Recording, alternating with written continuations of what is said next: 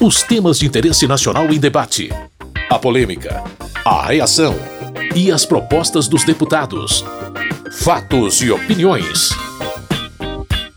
Olá, meu caro, minha querida ouvinte, você que também baixa o programa no seu agregador de podcast de preferência. Eu sou Carlos Oliveira. Seja muito bem-vindo, muito bem-vinda ao último Fatos e Opiniões desse semestre. O programa vai fazer uma pausa, mas volta no começo de agosto. Agora, aumenta o volume, porque é hora de ouvir um pouco dos principais debates que ocorreram no plenário nessa semana.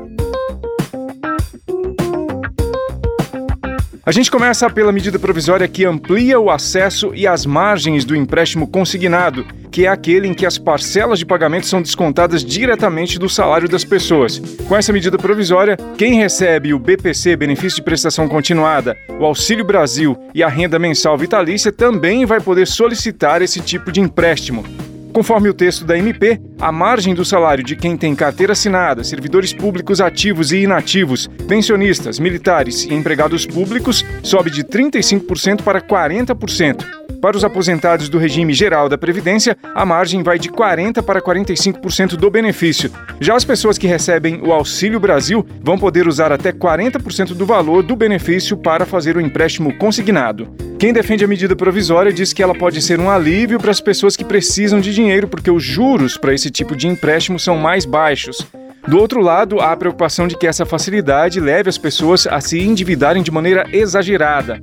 Para o deputado Merlong Solano, do PT do Piauí, a consequência do aumento da margem para o crédito consignado será o excessivo endividamento das pessoas. Aumentando o teto de endividamento do tomador de empréstimo consignado de 35%, que é provisório hoje em função da pandemia, para 40%, que é tornado permanente. E no caso dos aposentados e pensionistas, possibilitando o endividamento de até 45% da renda do tomador do crédito consignado. O sistema financeiro, que já chegou no teto de endividamento da classe média, agora se lança sobre os mais pobres, provocando o excessivo endividamento das famílias. A sanha do setor financeiro agora se dirige às pessoas que são beneficiárias do benefício de prestação continuada e até às pessoas que são beneficiárias do auxílio emergencial. Na compreensão do deputado capitão Alberto Neto, do PL do Amazonas, não faz sentido falar em superendividamento. O menor juro do mercado é os juros dos consignados. E isso tem uma função muito importante para os aposentados, para os pensionistas que, nesse momento de pandemia, nesse momento difícil, precisaram tomar esse crédito. E algo que eu queria deixar marcado para que todos entendam que o empréstimo dos consignados não tem nada a ver com o superendividamento. Porque se o aposentado, se o servidor precisar tomar um crédito, ele pode ir a um banco, ele pode ir em qualquer financeira e fazer esse empréstimo. Só que os juros nesse momento, no mundo todo, está muito alto. E o único juros baixo no nosso país são os juros dos consignados. Conforme o deputado Afonso Florense, do PT da Bahia, ampliar as possibilidades de dívidas não é estratégico, principalmente para quem recebe o Auxílio Brasil. Imaginem, uma pessoa que recebe hoje 400 reais no Auxílio Brasil, 40% dá 160 reais. 40% de 600, se for aprovada a PEC 1, dará 360 reais para sobra. A pessoa que vai com auxílio Brasil da PEC 1 para 600 vai ter liberado menos do que o que recebe hoje e já é pouco. Não paga a cesta básica. General Peternelli, deputado pela União Brasil de São Paulo, disse que ampliar a margem e o acesso ao crédito consignado é um socorro para momentos difíceis. Essa medida provisória, ela tem a grande virtude de permitir que aquelas pessoas mais necessitadas e que precisem de crédito possam conseguir um crédito com juro mais baixo, já que o consignado dá ao agente financeiro a certeza de que aquele dinheiro, aquele pagamento vai ocorrer, fazendo com que os juros sobre esse empréstimo seja o menor possível. Na opinião de Pompeu de Matos, do PDT do Rio Grande do Sul, a ampliação da margem dos consignados é uma boa iniciativa. É o menor juro do mercado, é o consignado. E a gente precisa dizer isso. E para o órgão financiador, é o melhor negócio, porque é um dinheiro garantido. Porque assim que entra o salário, a sua parte já está reservada. Ele não perde. Por isso se chama consignado. Então, sabe aquela coisa que é o bom que faz bem? É o bem que é bem bom? É bom para todos. Claro que desde que não cria aí um bolo de neve, uma ciranda, tem um equilíbrio. Lídice da Mata, do PSB da Bahia, argumenta que a taxa de juros mais baixa não é uma boa justificativa, mas algo que forçaria o pedido de empréstimo diante de uma necessidade extrema.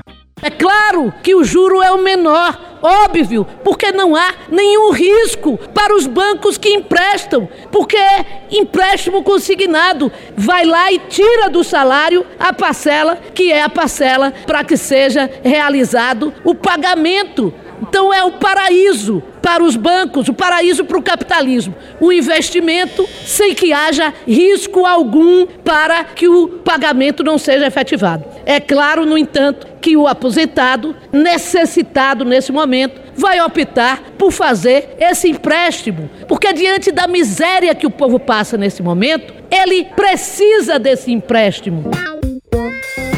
Para Tiago Mitrô, líder do Partido Novo e deputado por Minas Gerais, tomar ou não um empréstimo é livre decisão das pessoas. O princípio da medida provisória é dar mais liberdade ao cidadão que recebe um salário CLT, um servidor público, um aposentado, no quanto ele quer comprometer a parte do rendimento dele com um empréstimo consignado, que é um empréstimo que, como existem garantias mais seguras, normalmente são em menores taxas. Então nós acreditamos que o cidadão deve ter essa prerrogativa de decidir se ele quer comprometer esse valor com o empréstimo ou não. Renato Queiroz, do PSD de Roraima, critica o texto e não vê razão para votar a favor. Tem no mínimo uns 5 ou 6 pontos aqui que são inaceitáveis, mas o pior deles é que a gente está votando a medida onde a gente autoriza que usuários do Auxílio Brasil possam acessar empréstimos. 40% de um auxílio que está sendo dado pelo governo para tirar a pessoa da miséria, que não tem sustentabilidade a longo prazo. E qual é o incentivo para essa pessoa sair dessa condição a partir do momento em que ela adquire essa dívida? Qual é o incentivo que a gente está dando para essas pessoas saírem dessa dívida? A gente está autorizando que quem está extremamente necessitado adquira um empréstimo através da segurança de um auxílio temporário às pessoas com maior necessidade. Mesmo com tanta diversidade de opinião sobre esse assunto, no final das contas, a maioria foi a favor da medida provisória que amplia as margens e o acesso ao crédito consignado. No próximo passo, o texto será votado por senadores e senadoras. Fatos e opiniões. O Senado Federal aprovou a proposta de emenda à Constituição que prevê um pouco mais de 40 bilhões de reais para aumentar o Auxílio Brasil e o Vale Gás. A PEC também cria auxílio para caminhoneiros e taxistas, financia a gratuidade do transporte coletivo para idosos e também estabelece compensação aos estados que reduzirem tributos para o etanol. Além disso, parte do recurso vai ser aplicada no reforço do programa Alimenta Brasil. O texto ainda vai ser votado na Câmara, mas os debates sobre esse assunto já começaram por aqui. O deputado Carlos Aratini, do PT de São Paulo, chamou a proposta de PEC das eleições. Porque é um pacote de bondades feito exatamente no momento em que o governo precisa de votos e está vendo o seu prestígio decair e que vai para a derrota. O governo, através do senador, apresentou um pacote de bondades com aumento do Auxílio Brasil para 600 reais, que nós somos a favor, sempre defendemos aqui 600 reais. Propõe um auxílio aos caminhoneiros de mil reais, que é absolutamente insuficiente, porque aí deveria resolver o problema, isso sim, do preço dos combustíveis. Segundo José Medeiros, do PL de Mato Grosso, essa proposta será proteção contra o aumento dos preços. O que é interessante é que a gente tem visto aqui o Partido dos Trabalhadores que vive com a defesa das minorias, a defesa do pobre o tempo inteiro e nesse momento sendo contra as medidas que vai ajudar a pobreza, contra as medidas legislativas que esse Congresso tem feito para mitigar o sofrimento do povo. E sabe por quê? Por causa do período eleitoral. Renildo Calheiros, líder do PCdoB e deputado por Pernambuco, está entre os que acreditam que essa proposta de emenda à Constituição, chamada de PEC dos combustíveis, não foca os problemas reais do país.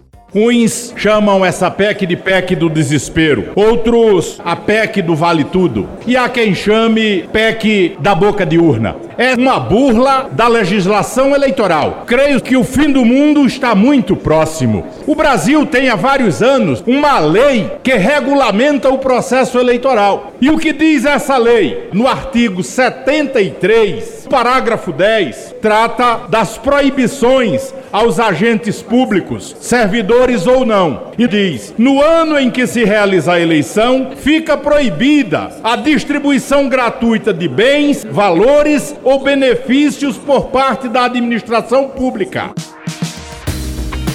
Para o líder da maioria e deputado pelo PSD de Minas Gerais, Diego Andrade, o contexto brasileiro exige esse tipo de medida. Estamos num momento difícil de recuperação econômica. E aí começa um debate, ao invés de debater propostas, de críticas. Eu posso testemunhar aqui o esforço do governo ao criar uma PEC para estabelecer regras para precatório, para viabilizar recursos, para poder criar o Auxílio Brasil, aumentar os programas sociais. E de repente você vê um colega que concorda com a proposta votar contra, porque essa medida vai fortalecer o presidente Bolsonaro. Peraí, nós temos que trabalhar a favor do Brasil.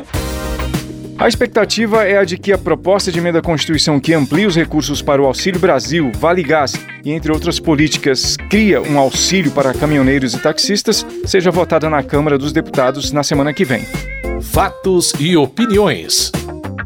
Outro assunto muito debatido no plenário nessa semana foram as acusações de assédio sexual contra o ex-presidente da Caixa Econômica Federal, Pedro Guimarães. Ele, inclusive, pediu demissão por causa dessas denúncias. O deputado Otone de Paula, do MDB do Rio de Janeiro, foi um dos que comentaram o caso. Nós estamos diante de um escândalo lamentável envolvendo o ex-presidente da Caixa, já que ele pediu demissão, Pedro Guimarães, que está sendo acusado de assédio sexual. É óbvio que este caso precisa ser investigado. E no governo Bolsonaro não se tapa o sol com a peneira. Todas as vezes que existe uma acusação contra alguém no governo Bolsonaro, este é afastado para que as investigações aconteçam. Para a líder do PSOL e deputada por São Paulo, Samia Bonfim, Pedro Guimarães já deveria ter sido demitido da Caixa há mais tempo. Tendo em vista que o Conselho Administrativo e o próprio presidente Bolsonaro, segundo relatos da sua equipe, já sabiam dessas denúncias gravíssimas de assédio. E eu quero também me solidarizar e parabenizar as trabalhadoras da Caixa Econômica Federal que tiveram a coragem de fazer essas denúncias, porque não é fácil, não é algo simples você confrontar um poder tão instituído como é um presidente de uma estatal. Você ir a público para poder denunciar as denúncias nojentas, gravíssimas. Coronel Tadeu, do PL de São Paulo, rebateu os argumentos da oposição a respeito das denúncias contra Pedro Guimarães. Para ele, há um superdimensionamento dessa história. Hoje, só o que se fala é de um desvio de conduta da vida privada do ex-presidente da Caixa Econômica Federal. Eu não estava aqui quando subtraíram 2 bilhões de reais do FUNCEF, o fundo de pensão dos empregados da Caixa Econômica Federal. É aquele dinheiro que o funcionário paga para um fundo para poder ter uma aposentadoria complementar. Dinheiro que sai do salário dele e é colocado em confiança aos gestores do FONCEF que na época roubaram 2 bilhões de reais. Eu queria ver a energia de deputados da esquerda para vir aqui bater no peito e falar assim: o meu partido roubou 2 bilhões de reais na opinião de Maria do Rosário, do PT do Rio Grande do Sul, medidas judiciais devem ser adotadas contra o ex-presidente da Caixa. Não basta o afastamento do presidente da Caixa. Não basta que esse Pedro Guimarães seja afastado. O assédio sexual é crime e, como criminoso, ele seja tratado. O desrespeito com as mulheres tem que ter fim. Bibo Nunes, do PL do Rio Grande do Sul, defendeu o trabalho do ex-presidente da Caixa Econômica Federal. O nosso presidente da Caixa, meu grande amigo Pedro Guimarães, fez das mais belas gestões da história da Caixa Econômica, com lucro nunca visto na história da Caixa Econômica Federal. Enquanto os outros presidentes da Caixa saiu de lá direto para prisão, dinheiro embaixo do colchão, dinheiro em malas, uma corrupção desenfreada, que hoje não existe mais nada disso na nossa Caixa Econômica Federal. Mas aí tem que achar um jeito de atingir alguém do governo Bolsonaro. Mas não tem nada de corrupção. Túlio Gadelha, deputado pela Rede de Pernambuco, também abordou esse assunto. Aproveita para repudiar o assédio do ex-presidente da Caixa, que inclusive entregou uma carta pedindo a demissão dele e foi demitido, já foi substituído assédio que cometeu contra diversos funcionários da Caixa Econômica. E aproveito para dizer que os funcionários da Caixa Econômica merecem respeito. A atitude desse presidente não representa a atitude de muitos funcionários dessa empresa. Uma empresa pública estratégica para o Brasil. Após a repercussão dessas denúncias, Pedro Guimarães pediu demissão da presidência da Caixa. Para o lugar dele no cargo, o presidente da República, Jair Bolsonaro, nomeou Daniela Marques, que era assessora do ministro da Economia, Paulo Guedes. Fatos e opiniões. O Fatos e Opiniões de hoje já está quase terminando, mas antes deixa eu listar para você alguns projetos aprovados pelos deputados e deputadas nessa semana. Foram proposta com apoio quase unânime. Por exemplo, foi aprovado e irá ao Senado o projeto que estabelece o Plano Nacional do Desporto. A meta dessa política pública é assegurar o acesso da população a práticas esportivas. Teve ainda o projeto que institui o Dia Nacional de Conscientização sobre a Paternidade Responsável. A data será comemorada sempre em 14 de agosto. Agora o texto vai à votação no Senado. Os deputados e deputadas igualmente aprovaram o projeto de decreto legislativo que ratifica o acordo assinado pelo governo brasileiro para a instalação de um escritório da Organização para a Cooperação e Desenvolvimento Econômico, OCDE, no Brasil. Na sequência, o tema será votado pelos senadores e senadoras. Se você quiser ter acesso a mais detalhes sobre esses projetos e de todos os outros aprovados na Câmara nessa semana, basta acessar o site www.câmara.leg.br.